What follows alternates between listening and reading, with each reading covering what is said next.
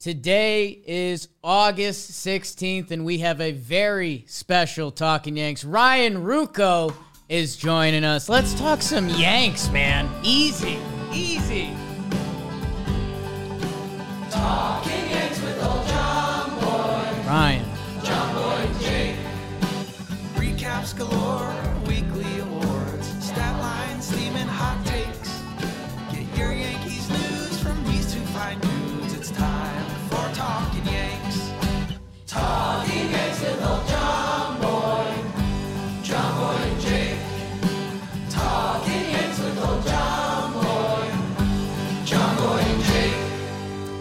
Hello, and welcome back to Talking Yanks, a special midweek edition. Myself, Jake Storiale, BBD on the ones and twos.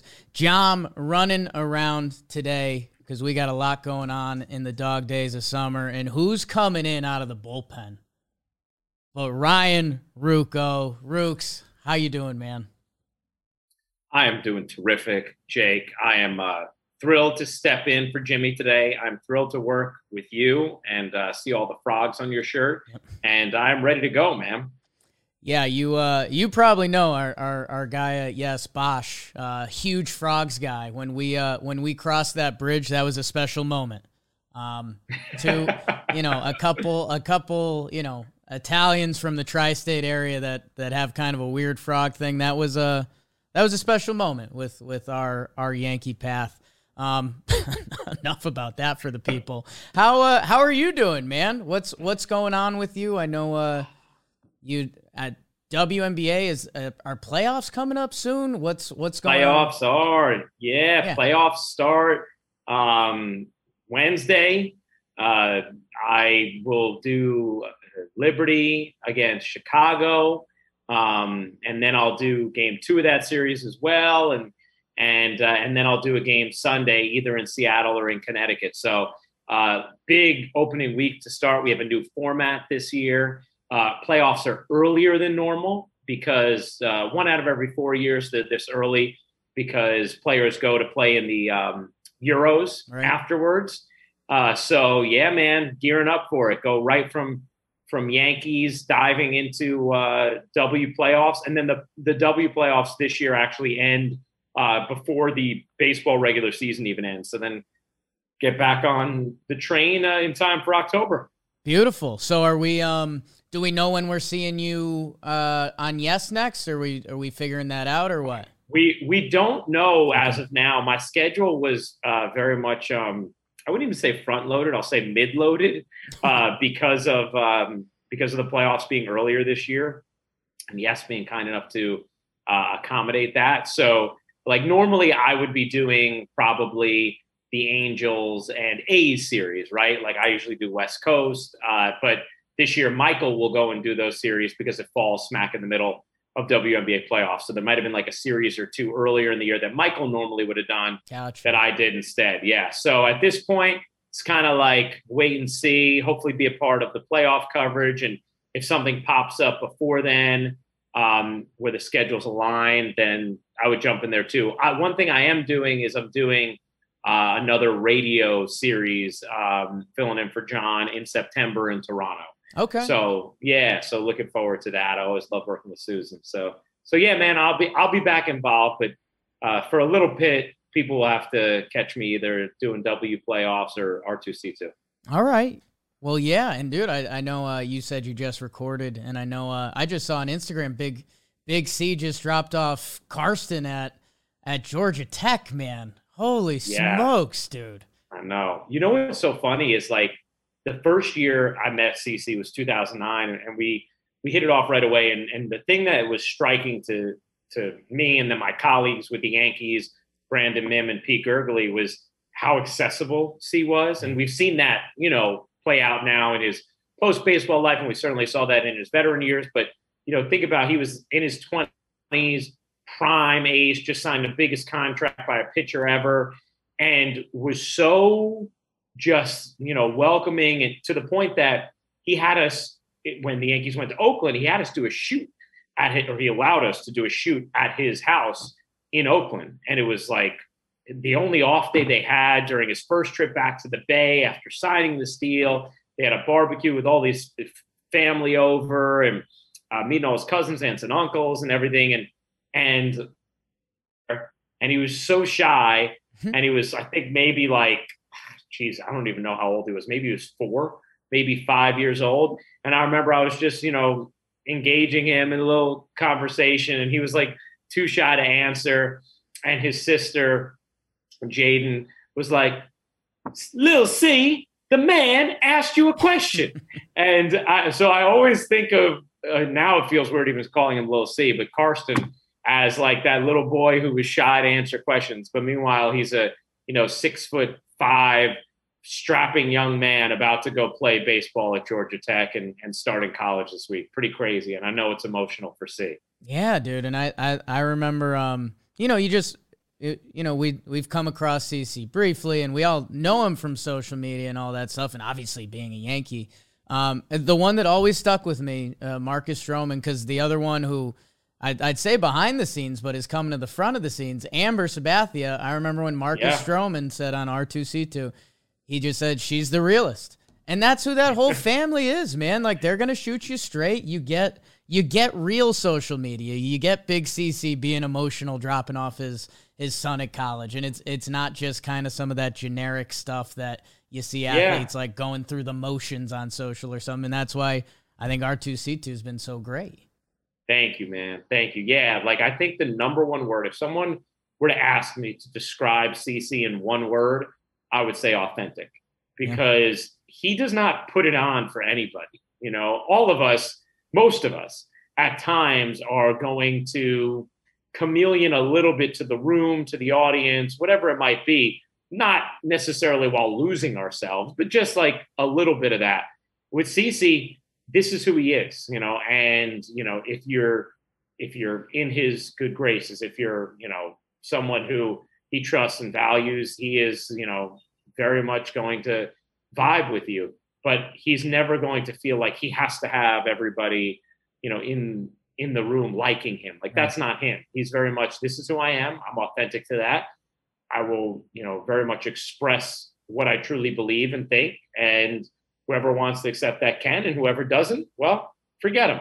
And I think that there's something that people really appreciate that. Uh, about that when it comes to to CC and and not trying to curate things, but instead just trying to be very comfortable with being his authentic self. Yeah, he's uh he's the best man. Um, yeah. And I, Ryan, I told you before, uh, you know, midweek episode, we usually do a little sharp stats. Usually, yeah. whatever conversation is big in Yankees Yankees land. I think the newest one is uh, Estevan Florial, a guy who's been around Yankee land for a long time now. Um, I guess, and you know, it used to be funny whenever the Yankees went into a little bit of a uh, drought spell, whatever you want to call it you know, me and Jimmy would stumble into almost a we'd call them State of the Unions, where it's like, all right, we're we're, we're addressing the Yankees fan base. You know, the times obviously aren't their best. So I, I guess in a mini State of the Union, how how are you doing with with uh, where the Yankees are at right now? Because it's uh, you know, Gerrit Cole keeps winning me over in press conferences. Uh, his last night was awesome. He you could see the frustration coming through him, but also like we did earn the right where we have a 10 game lead in August that some of the stuff we don't love right now, we can't get fully mad at, but we're the Yankees, so we do. So I, I guess how are you doing with with where the Yankees are at right now? Yeah, I I, I think Gerrit is awesome. Yeah. Uh, with the perspective he lends in post game interviews and, and whatnot, it's fascinating um, listening to him because he really gives you, I think, more of a window into sort of the the psyche and the decision making of a pitcher than almost anybody, uh, which I find fascinating. And and I agree with you know what he said last night about look this this is um, the right you earn by you know or maybe it's not a right, but you understand what I'm saying. When yeah. you build a lead like that, you can afford to have something like this and still be okay. So I like to look at things through the context of you know, am I worried about them achieving their ultimate goal? My old radio co-host Robin Lundberg, who now hmm. uh, is sort of the face of Sports Illustrated and does wonderful work, and for me is one of the most unique thinkers I've ever known. He used to always say, "Is this a fatal flaw?" And so I like to look at things through the prism, the prism of does this team have any fatal flaws right now? Right? It's not about are you scuffling, are you going through it, but are there things about the construction of the team that we would deem to be fatal flaws, meaning something that will keep them from being able to win a championship? And I'm not at the point where I see anything and I say definitively that's a fatal flaw. They won't be able to win a championship. I'm not at that point. So that keeps me overall pretty tame. The reason I'm not at that point is I still want to see what the offense looks like when they get Stanton back, which is a massive difference. We all know this. We even saw it in the ALCS 19 when Stanton was dealing with what he was dealing with, how much different it felt when he was in the lineup or not in that series with the Astros. And that was a dude who was kind of on one leg at the end of that series and still made that big of a difference, just the way it felt having him in there. Um, I still want to see that. I I still want to see what the bullpen looks like once Severino is back and the possibility of Britton as well. Uh, I am curious what the team looks like with Bader if he does yeah. get back. You know, those are things that give me some hope here. Um, the things that concern me is it is very hard to have uh, four or five outs in the lineup in October. You know, you need to feel like you have some hits coming from places other than one through four. Um, and right now, you know, DJ's toe complicates it. What Rizzo just went through with the back complicated it. No, Stanton complicates it.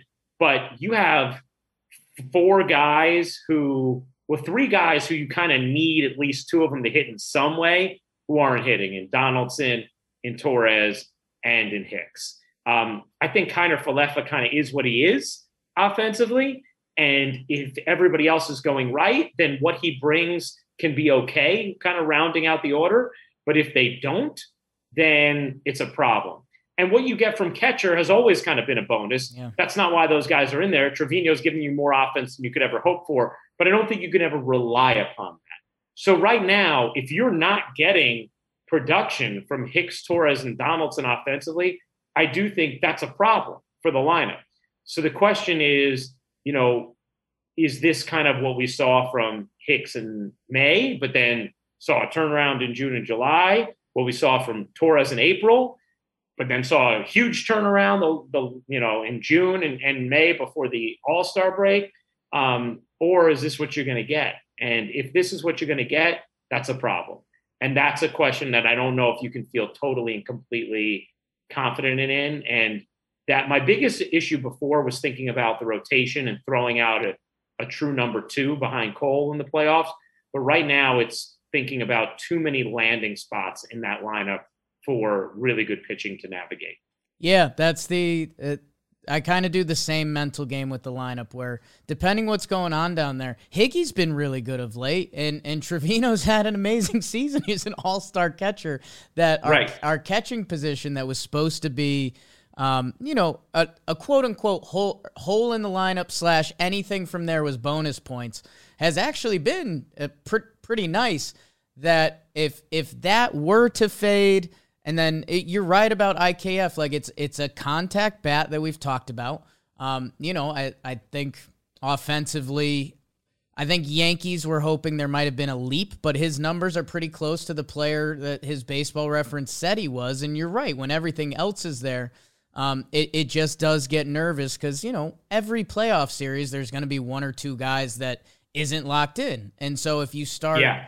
that can easily then become, you know, the second half of your lineup, which you're right. In, in a playoff series, whenever you have that, it, it just feels like it puts so much pressure on the top of the lineup when that spot comes back up that, you know, in the seventh or I think we saw last night, the eighth inning – when if they don't come through, it almost you feel a little defeated. Um, and I think you're right about the bullpen too. Like that's going to sort itself out. It's just who, uh, like you yeah. just mentioned, Zach Britton. like we'll see. Yeah, yeah, yeah. I mean, and, and look, I don't feel like 100% certain that they're going to have enough trusted arms in the bullpen to feel confident in their ability to navigate October. But I also don't feel sure that they won't. You know, because. Right could could could a combination of Chapman, who's obviously looked much better, Holmes finding it a little bit, Effross, uh, Trevino, maybe Severino, Peralta, and Britton. Could that be enough quality arms to get you, you know, the outs you need in October? Yeah, I think it probably could. I, I always look at it, I feel like you need three to four arms in the bullpen in October that you feel good about coming in, that you feel like you trust.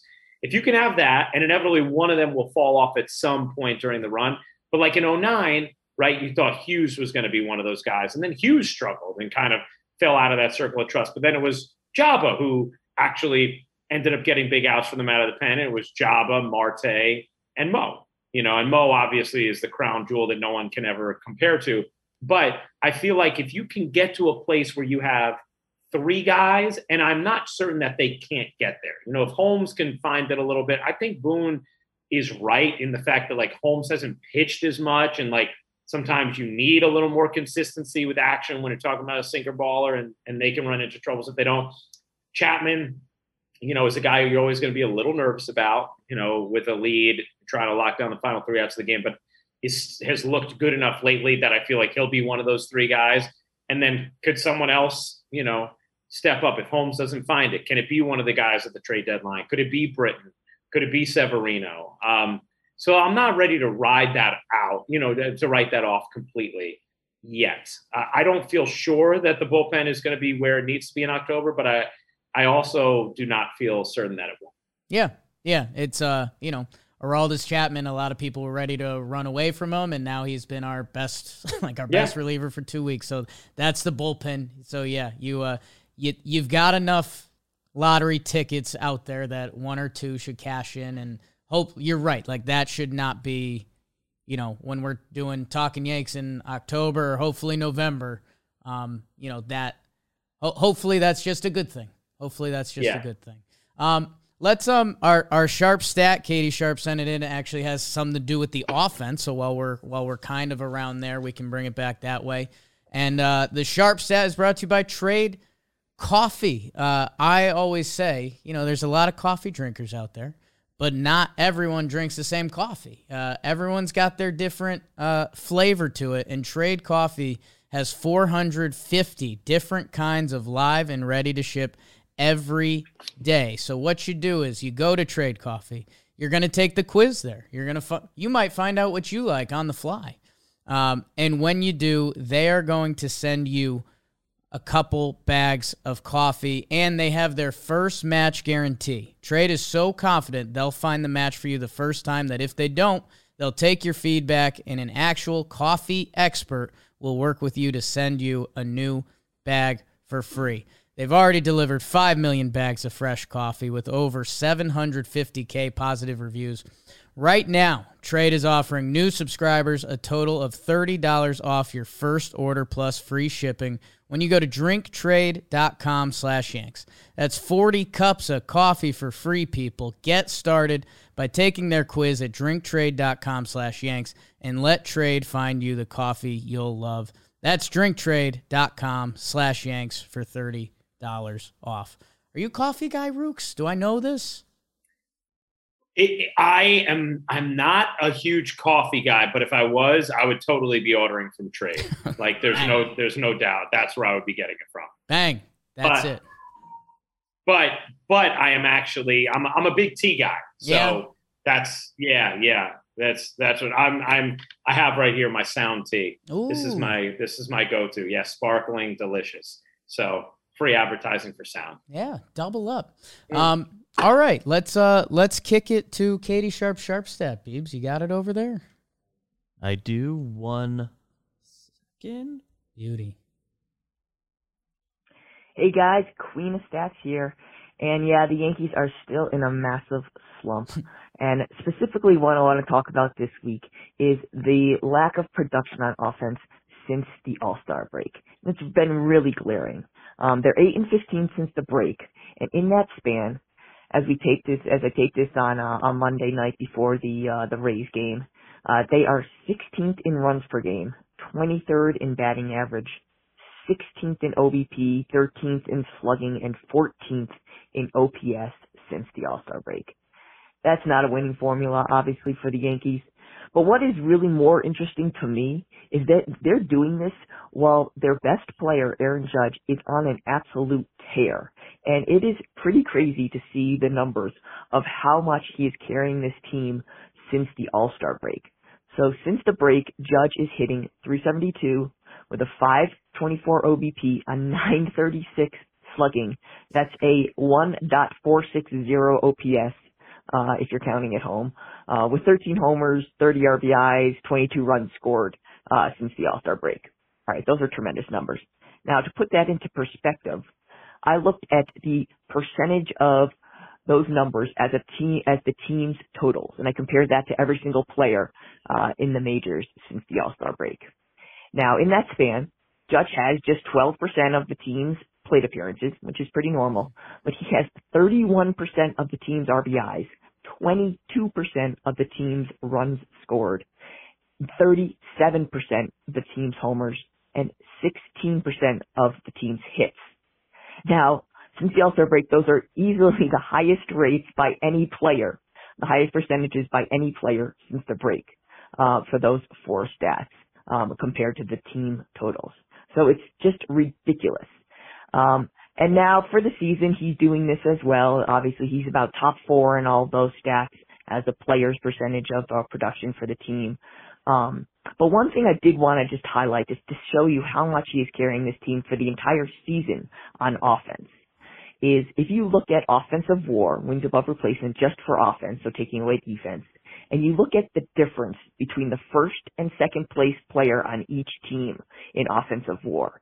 The difference for the Yankees between Judge and its LeMahieu is 3.44 wins, which is easily the highest for any duo on any team. And uh, the next one is, I believe, 1.5 wins. Um, so there you guys go. Judge is absolutely trying to bring this team to the end line, finish line, and I, I re- really, really hope he does it. Awesome. Thank you to the Queen of Stats, Katie Sharp. Yeah, that was that was artwork. Um, so the the topic there is that Aaron Judge has been carrying the Yankees offense. I, I mean, you know, I, I don't think that's the shock of it. Um, you know, it, it it's the comparison to the rest of the team, and she kind of ended it with a little Batman Robin type situation of who's uh, you know, Mhm. who, who's your number two guy? And and Ryan, you you know, you mentioned this, and it's. I'm not gonna say it's a good thing, but it, it's always a good thing when Yankee fans appreciate Giancarlo Stanton, which I think uh, I think a lot of them are doing right now. Um, but I'll I'll kick it to you. I mean, I, I don't know if you want to talk about what it a what it's been like watching Judge from the booth, or, or his dynamic to this offense, or or who who needs to kind of step up uh, on the Yankee side. Well, I mean, I think, you know, I certainly have thoughts on all aspects of that. But, um, you know, first and foremost on the judge stuff, it's been, I mean, it's just been amazing. this has been, this has been the greatest offensive season I've ever seen in my, in my life. Um, when I think about like truly special, memorable offensive seasons, I think about A Rod in 07 is the first one I think about where I remember just watching him day in, day out, and I was just like, this is ridiculous. It's a, like watching him, you just went to the ballpark expecting him to do something special every single night. And he was. And I think he had that um, in 05 as well, which he won MVPs both those years, where it was just like a different feeling watching him game in, game out like that. Um, but Judge this year, I would say, has even exceeded that uh, because the home run total is just so preposterous. And he has obviously an extremely legitimate shot at getting to 60. And the way it's affected me in the booth is just, you know, it's like this massive sub story where it's like, you know, Aaron Judge is always must watch TV, but it's like no matter what's going on in our broadcast, like there has to be like a like honing of focus every time he walks into the box because this is an event and this is a very unique event. And Aaron Judge can go on to have a, a brilliant additional decade of baseball in his career, and he could be performing at a you know at an MVP level for the rest of his life, and he may never have a year like this again. Like this is so special within the context of a of an of a great player. So it's just been amazing to watch. And I think, you know, it just helps support the MVP conversation even more when you consider those numbers that uh, Katie Sharp laid out there, Jake, because like the difference between him and everybody else is pretty remarkable there. Yeah, and it's uh, I I think that that segues into ki- kind of the rest of the guys a little bit because it was for a while the story that was developing kind of every episode we had was DJ was kind of coming. Uh, DJ was getting on base a lot, and then he was starting to hit a lot. And the fact that he was doing that in front of Aaron Judge was, uh, it you know, that was a double win. That was that was splitting the cards at the table, and and you get ace ace, and and you got two winners uh, instead of one because he was getting on base at a like 450 clip in front of a guy Yeah. who's going to win the MVP. So I think you know, a- as we circle Stanton. I, I mean, the importance of DJ and what he was doing and what he'll continue to do uh, when when he's back and healthy is huge.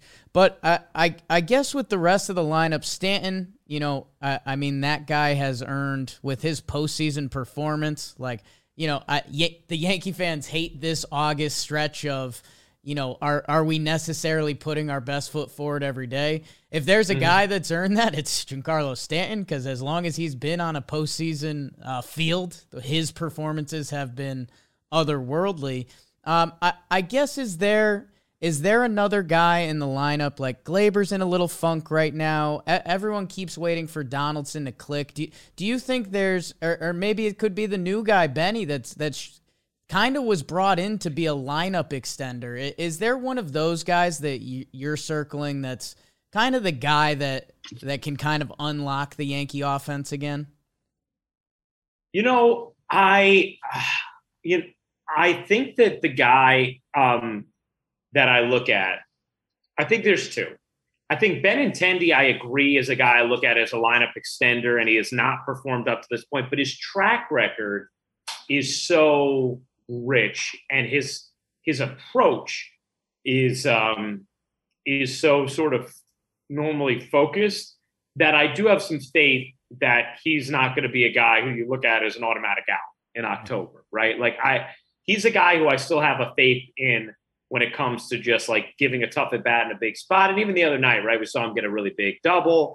Um, we've seen him get some big hits, uh, even though he got off to a really tough start. So he's a guy who I actually do have some faith in as being sort of a a, a lineup shaper or a lineup rounder outer, if you will.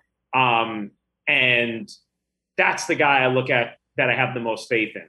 The one that I think may be most important. I mean, look, LeMahieu, Judge, and Stan are and Rizzo are non-negotiables. Right. You need those guys here and going if you're going to win. Period. The end. I have full faith that they're that those guys are going to do that. And then no matter what, when they get up in October, you're going to say like, okay, this guy's giving me a shot. And you're right about LeMahieu and the amazing season uh, he's he's he was having and putting together, especially after kind of a tough start, uh, results wise at least um, before this toe thing. But Gleyber's the guy I look at. You know, uh, Gleyber's the guy I look at because we've seen him perform in October Yeah. somewhat consistently. You know, even in 2020 when he struggled in the regular season, he had a big playoffs. Um, and I don't think he's a dude who's affected by the moment at all. I'd like to say Donaldson because in his life, when he's been healthy, he's hit. But this season now, basically all season, he has not hit. You know, this isn't just like, oh, he's he's had a couple a rough week or, or so. It looked like he was about to find it, had the big game against Logan Gilbert, and he still hasn't. You know, so for me, it's hard for me to look at Donaldson and say, hey, I expect offense to come when it has not come for now, you know, what are we, five months into the season? Like, so I just I, I can't I can't say I think that's going to definitively come. Hicks, you know, has had some extended good stretches this year, but not enough uh, to the point where I could say, oh, I fully expect him to be, you know, an offensive producer. Torres is the one that I look at and I say, I know it's in there. He showed it was in there for a two and a half month stretch this season. Uh, will we see it again uh, when it matters most? And I do have some faith that that is possible. Uh, and I think that's the guy I look at and say that is necessary. How about you, Jake? Yeah, I, Glaber's Gleyber's always the interesting one for me because Gleyber. I mean, we talk about highs and lows. You're you're 21 years old. You're on the New York Yankees, and you're kind of lighting it up, and and then that continues into the next year. The shortstop stuff goes down. That doesn't. It just doesn't click. It just didn't happen. What whatever it was, whether mental, physical, or somewhere in between. I, I think people can make arguments all around that. Um, Man, you talk about a guy who's got a little bit of a playoff resume for him, and it's Gleyber Torres in 22 yeah. games, 325, 413, a 988 OPS. And one of the things I, I always think about, and I, I don't think this should be shots fired at all because I, I think athletes need to be more open about it. I think Gleyber hears things. I, I think he's young. I think he's on social media, and I think that's fine. I think that's our whole generation. Um, but I, I do think I, I think around the deadline when there were some Pablo Lopez rumors or even Soto rumors, I, I do think Gleyber heard those a little bit, and I think that sent him into a little bit of a funk. I, I'm not worried about him uh, because he's had a really nice year. He has the postseason numbers, and I think what he does so well, we we always joke about it because the scouting report when he initially came up was they were like, like Gleyber's just good. And it was like, okay, so does he have good power? Does he have good contact? Does he have good speed? And and pro baseball scouts just said this guy's good at baseball. And and I think it is. He's a kind of a B plus at everything when he's right. And and I think when the playoff lights are on, I think he kind of tells himself like this is the playoffs. I'm going to do my thing and I think that works for him. So I'm I'm not too worried about him. I I think dog days of August, which which are very real uh, for I think for baseball fans even. Um, I, I think Gleyber's got a little bit of that. That I'm not too worried about him. And Donaldson's just the flip a coin, man. Because I love his defense, I love his fire. But you're right. Now at this point in the season, it it hasn't been like Hicks's Hicks's baseball reference is is wild right now. You'll see yeah. two of the worst months you've seen a baseball player have, and you'll see two really solid months from a good MLB outfielder that I don't know what you do with that. Uh, but Donaldson, yeah, it's just been flat that uh, I don't. I think Yankee fans are starting to give up on the expectation that the bat's going to click this year, which is so wild for a guy that's got an MVP in his basement. I think that's right. You know, and also you don't think like he's even though he's 38, you don't think like, oh, he's done or over the hill because you see the way he's defending, and you're like, right. okay, well, the, the, the body's still firing defensively exactly as you would hope it would. Um, I can he I look at what he brings offensively now as a bonus, and right. if he brings something great, um, but I think it's a large enough sample size this year that for whatever reason he has not hit um, that I think it's hard to sit here and say I fully expect him to come around. Like this is the back of his baseball card, because if he if it was it was April or May, okay, maybe even to June, but now you're mid August and this has been what he's been all year, you know. So it's hard for me to say that. Gleyber, I feel differently because he had like a dramatically poor start and then an extended period of looking like a really quality um, you know, major league hitter. So I, the one thing with Gleyber though is like his at bats to me have lacked some awareness lately. Yeah. You know, I mean, the one that I think about most is in Seattle after uh, the young reliever who the starter turned reliever who has great stuff, got a little wild, walked someone, and it's, you know, I, I forget what they had in that extra inning, if it was bases loaded, one out, or I think it was bases loaded, one out and he's he's one and zero. Oh, guys just walk somebody, and he chases a pitch out of the zone, swings and misses, and it totally changes the at bat. And I think for and and if you watch his at bats lately, I, I can't remember the last time he saw a fourth pitch in it at bat. Yeah. Like I mean, he is swinging so early. And look, I understand the value of aggression, and I understand you know everybody just wants people to take a strike forever, and that's actually not smart to just perpetually take a strike. We know this, you know, and, and analytics departments would laugh you out of the room if you you know just always were from the school of like take a strike right. but there are situations where it makes sense and if you're going to be swinging on the first or second pitch over and over and over and over again and either you know making weak contact or putting yourself in a worse count to get a pitch to hit we probably need to rethink some things a little bit. And I think I, I feel like some of the at bats lately from Gleyber just have been sort of they felt a little mindless, like oh, I'm just going to go up here and swing. And I think that is sort of compounded problems for a guy that has shown it's still in there. You know, if Gleyber was performing like he is right now all year, on top of what we saw in 2020 and 2021, then I would have no expectations for him to bounce back and be a valuable part of this team because I would have said, look, this is the third straight year where this guy has been a, a sub average offensive performer. Why am I going to expect that? But this is a guy who played like an all star for more than two months. Um, and I thought it a legitimate argument. Aaron Boone talked a lot about feeling like he didn't get enough, you know, buzz for being an all star the first half of the season. So I, I think like he's the guy who I still have the most hope for there offensively to join Rizzo, Stanton, DJ, Judge, and then Ben Benintendi. Benintendi, I have more faith in than anybody else outside of those four to just be a guy who's going to give you quality at bats and lengthen lineup a little bit. Torres is the guy who I look at and say he's going to kind of have to need to be someone who makes an impact. I think anything you get from Donaldson and Hicks is a plus, or center field if that's Bader if he comes back healthy. And then Kiner Falefa is what he is, and Trevino or Higashioka go do your thing defensively, and if you provide a little offense, great. Yeah, I think I think you nailed it right at the end there. Ben Benintendi is is he's going to be Benintendi. Uh, you know it it it could be you know six for fifteen in a playoff series. It could be four for fifteen, but he, he's going to give you kind of Ben Benintendi at bats. Like he's he kind of knows who he is at this point. Where Gleyber Torres is a guy that can change a series. Like if you're if yeah. you've got you know 22 games where you're almost one dot and OPS wise, um, whether that's coming from the six, five hole, where, wherever he slots in.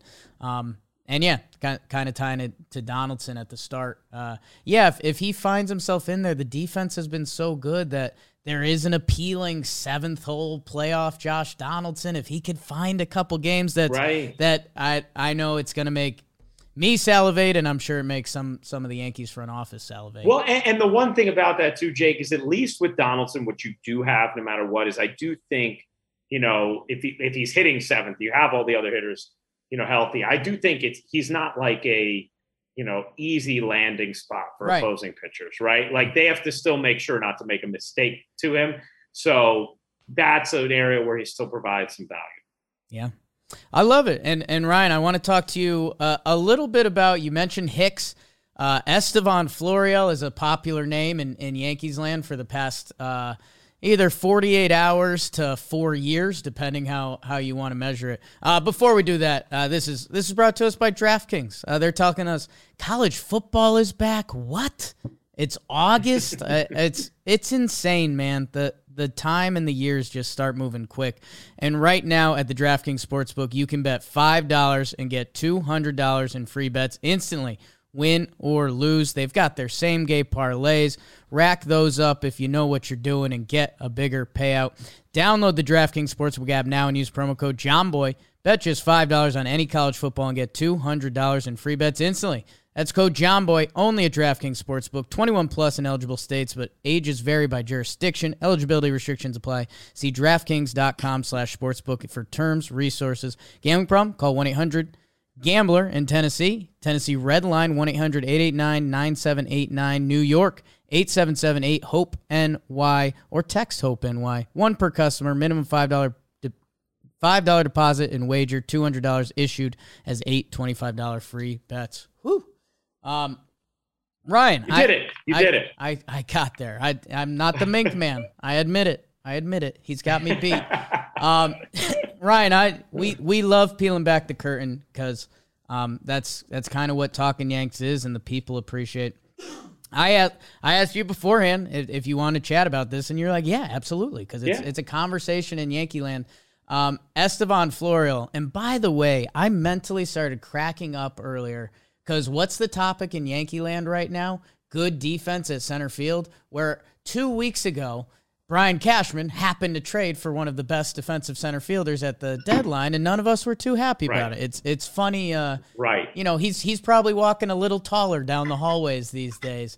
Um, Estevan Florial, as like I, I joked about, he's he's a guy that a lot of Yankee fans know. It's one of those things with prospects nowadays. We almost knew about him too soon, probably, because we just heard he's this toolsy, toolsy kid that is going to need reps in the minor league. But if it comes together, it should be pretty. And you know, the COVID year happens. He had a he had another injury in the minors that it was it, it was kind of like all right, you know, it the name faded a little bit. He's put together an incredible uh, AAA season.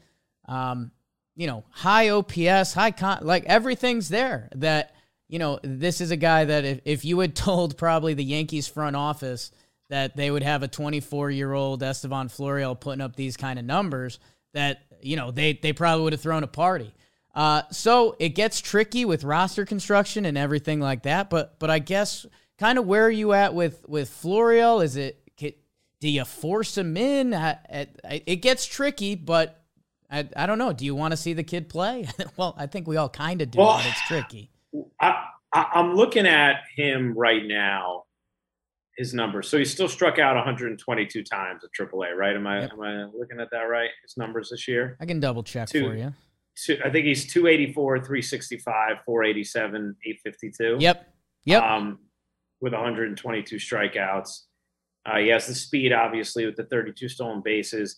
I um, here's here's my thing with this stuff, and I I think that you know there are times where there are times where a fan base could be right about it being time for a minor league, or maybe before the organization wants to. Maybe they're so close to it that they have different reasons for not doing something. But I think for the most part, normally organizations know their minor leaguers a lot better than we do because we just are not exposed to them with the same level of uh, data than that they are, right? Sure. Um, or experience, or or you know, we're just we're just not. Um, and I I think that when I look at Florial, I think that if the Yankees really believed that him over Hicks was going to make a big difference, I think they do it. You know, I, I do. I think they would do it. Now, do we want to see him get, you know, two weeks and, and see how it goes? Okay, but here's my thing. If you really believe Bader is coming back anyway, and that in the playoffs, Bader is going to be your starting center field, and there's a chance that you might, you know, lose Florial, so to speak. If you bring him up for two weeks, he just happens to struggle, and all of a sudden it kills his confidence, which he's rebuilt now over a really strong minor league season. Like, is that worth it?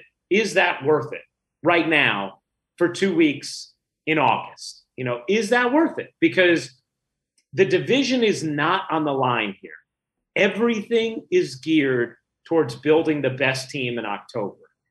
So again, and and I think the Peraza situation plays into this a little bit as well. A lot of people want to see Peraza at Jordan instead of Kiner-Falefa. Like this team is going to win the division.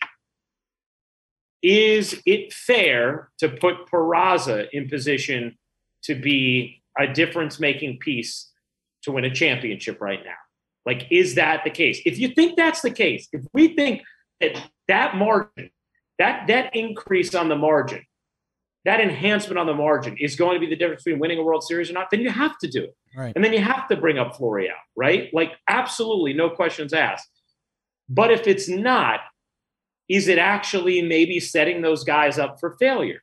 Because now all of a sudden they're being looked at as a time like this isn't a low state. When Gary Sanchez was called up in 2016, you know, the Yankees were not playing well right. and, and, and with his acclamation. Same thing goes with Judge at that moment and Austin at that moment, right? Like they weren't being asked to take a really good team over the top to a championship team. They were being asked to just play because there wasn't anybody better in front of them at that moment, right? I even think about Cano in 2015, you know, replacing Tony Womack at second base. Hmm. I mean, in 2005, 2015, 2005, you know, like where you were like, none of us have really heard of Cano, you know, but at that time the team looked like a mess in April. And you were like, all right, you know, let's see. You know, I think it's a hard spot for us to put Oswald Peraza or Estevan Florial in to say like, hey, we know this team's going to win the division. They're going to be just fine.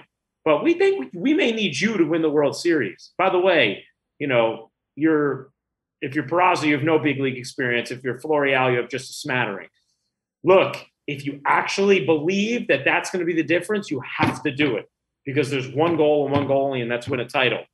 But if you're pretty convicted that like they're not quite ready for that yet, then I do think you have to weigh whether or not that's a fair spot to put them in. Ryan, uh, sometimes there should be more than 140 characters on Twitter because that was pretty good, man. That was pretty good. Um, a lot of characters. It was a little too many characters, but I appreciate that.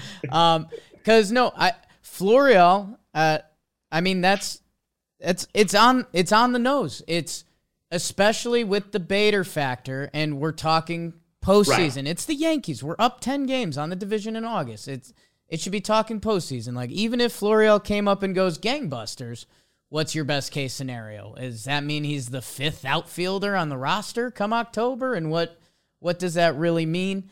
Um, the the Peraza thing, um, which obviously has been a, a hot button topic, it's I, I guess it's where the Yankees I think are slightly different. Sports are keeping up with the Joneses. It, it's always you you look at who won and you try to you try to take what you can from there. And it, sports are copycat. Look at Golden State and shooting threes yeah. or or whatever it may be. Yeah.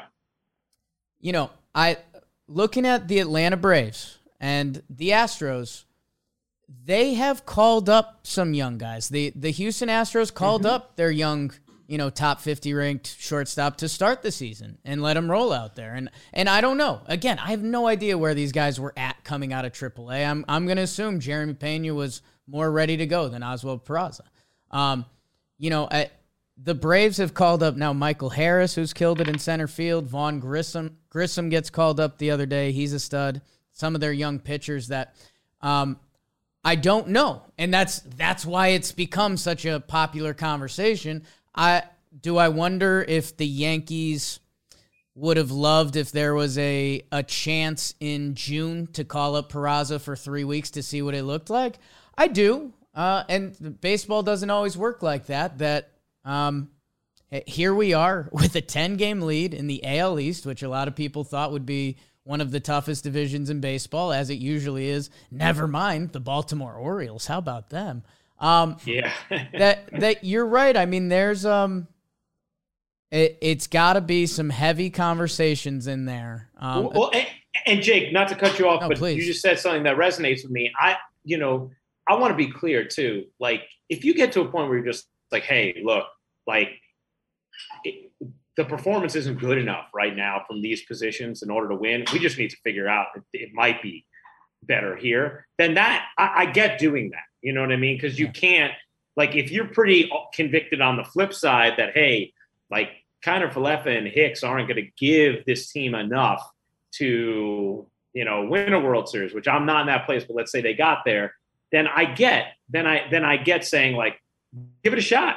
Like let's see. Um, but uh, you know, maybe it's also in September. Maybe Peraza gets a start here or there, and it's like, hey, see how if it goes well, you know. Um, but you are right, Jake. Like there is the flip side of it. If it's like, well, okay, like, but, but what if these guys really do well? Right. Like because this team may also be in a position where it needs an injection of life, and maybe these are their only options to get it.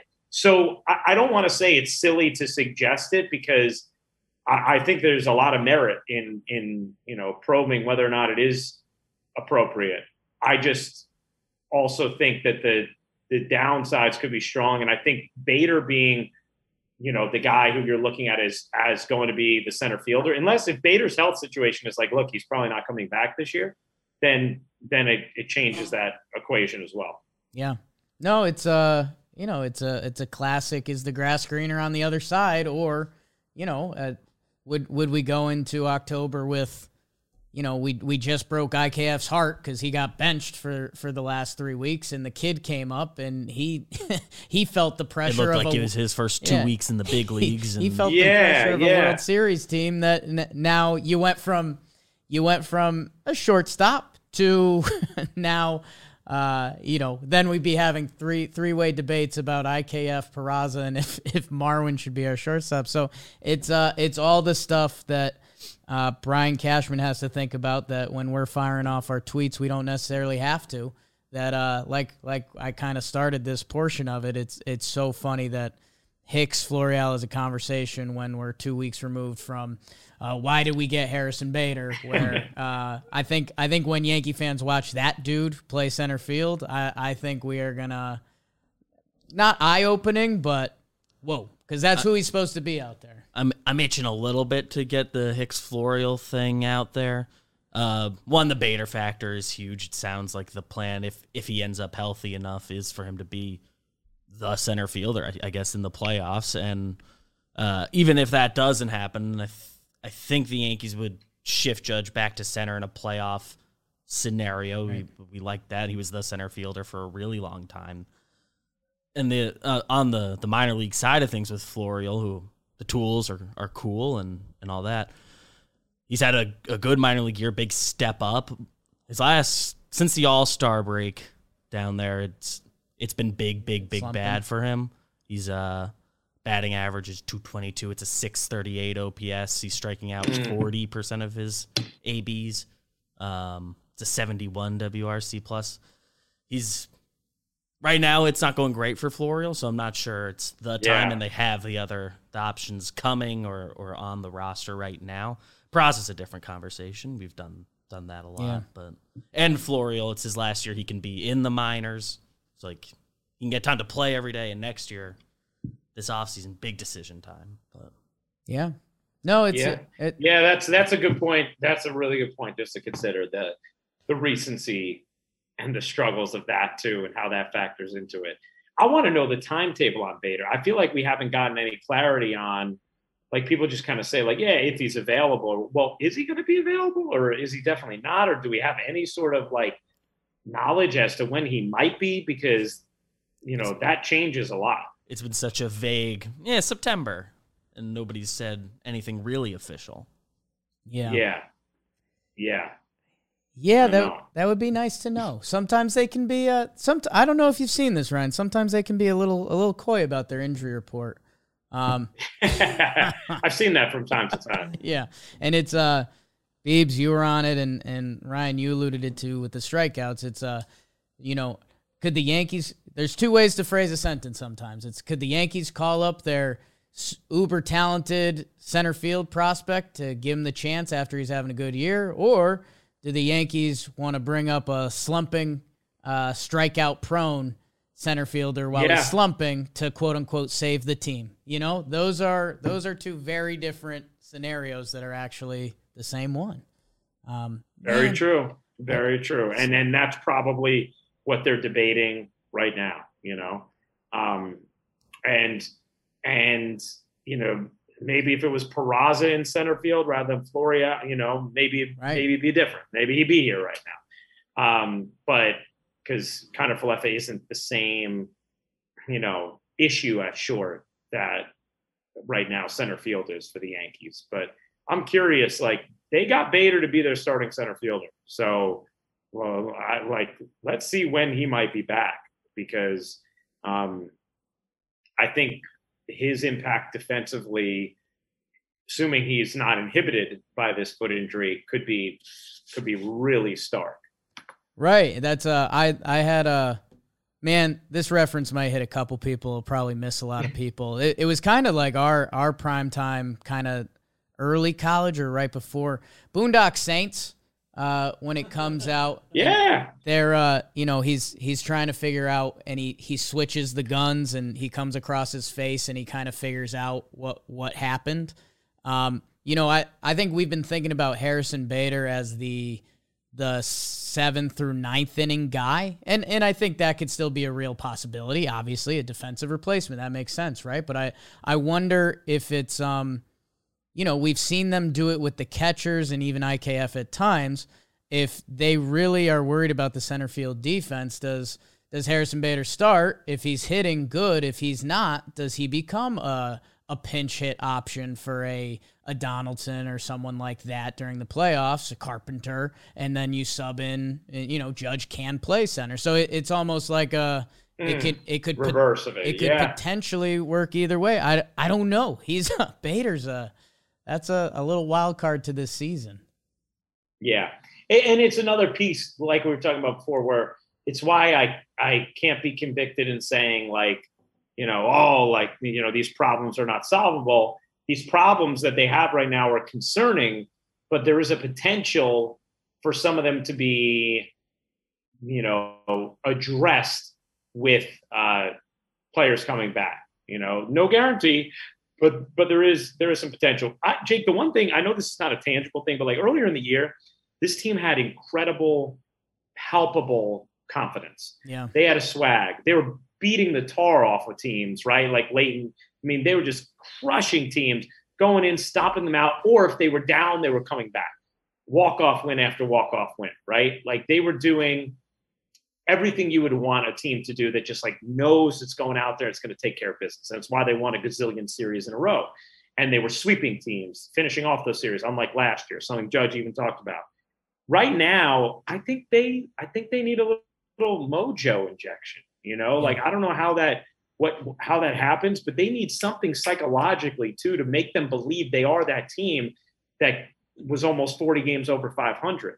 Like they've had some of their personalities zapped and you only get it back with winning and it's one of these weird symbiotic relationships of what comes first. But you know that to me would make it, it'd be something that I'd I'd be wondering about adding in one of those young minor leaguers about. Like could they help inject just a little juice uh, or is it going to happen naturally from you know just getting players back? You know, like is it going to happen from getting Stanton back? Is it going Right. to happen from getting Severino back? Is that going to give you that that life that you need? Yeah, and that's the whole, you know, if Peraza came up and he was the glove first guy with pop and speed, could that from the nine hole? Like I remember when Gleyber first came up and what he was doing from the nine hole seemed to flip the lineup. So that's where that gets Yeah. appealing. Or I, I think the other thing, and you know, we you obviously we don't we don't know about Yankees injuries and everything like that, but you know, when when you know, Giancarlo Stanton's hanging out in the outfield yesterday, and you know he says he's fe- feeling good, and you know when it's time to get dressed, he doesn't, and everyone else does. You you wonder that effect on the guys in the middle of August in a losing streak. Like there's there's a mental side of this game that that Yogi Yogi had figured out before everyone that I I think it makes the dog days very real. That you wonder, you just wonder when they're coming coming out of it because you know they're gonna. It's just when. Yeah. Yes, I agree. It's going to happen at some point. Um, it's just when, and that's not to, you know, that's not to dismiss the concerns people have right now because they, you know, there's things to be alarmed about. Um, but like for the vast majority of this season, the offense was the best in baseball. It's missing a couple key hitters. Let's not forget the injury to Carpenter either, Yeah. who had become a big part of the offense, right? Then the pitching was the thing that really was faltering the starters have found themselves again, right? Nestor now has put together a month of great starts again after his little skid. Uh, Cole, you don't worry about. You know, sometimes I worry that he's going to have to be, you know, flawless for this team to to Right. win a World Series. But for the most part, you don't worry about him, right? Even if he has a couple bad outings. Um, and uh, and Montas, I'm not worried about as far as him just, you know, being a starter you can rely upon. And Taillon's pitched better of late, and Germán's pitched well. The bullpen, I think, is a is a is something I worry about a little bit.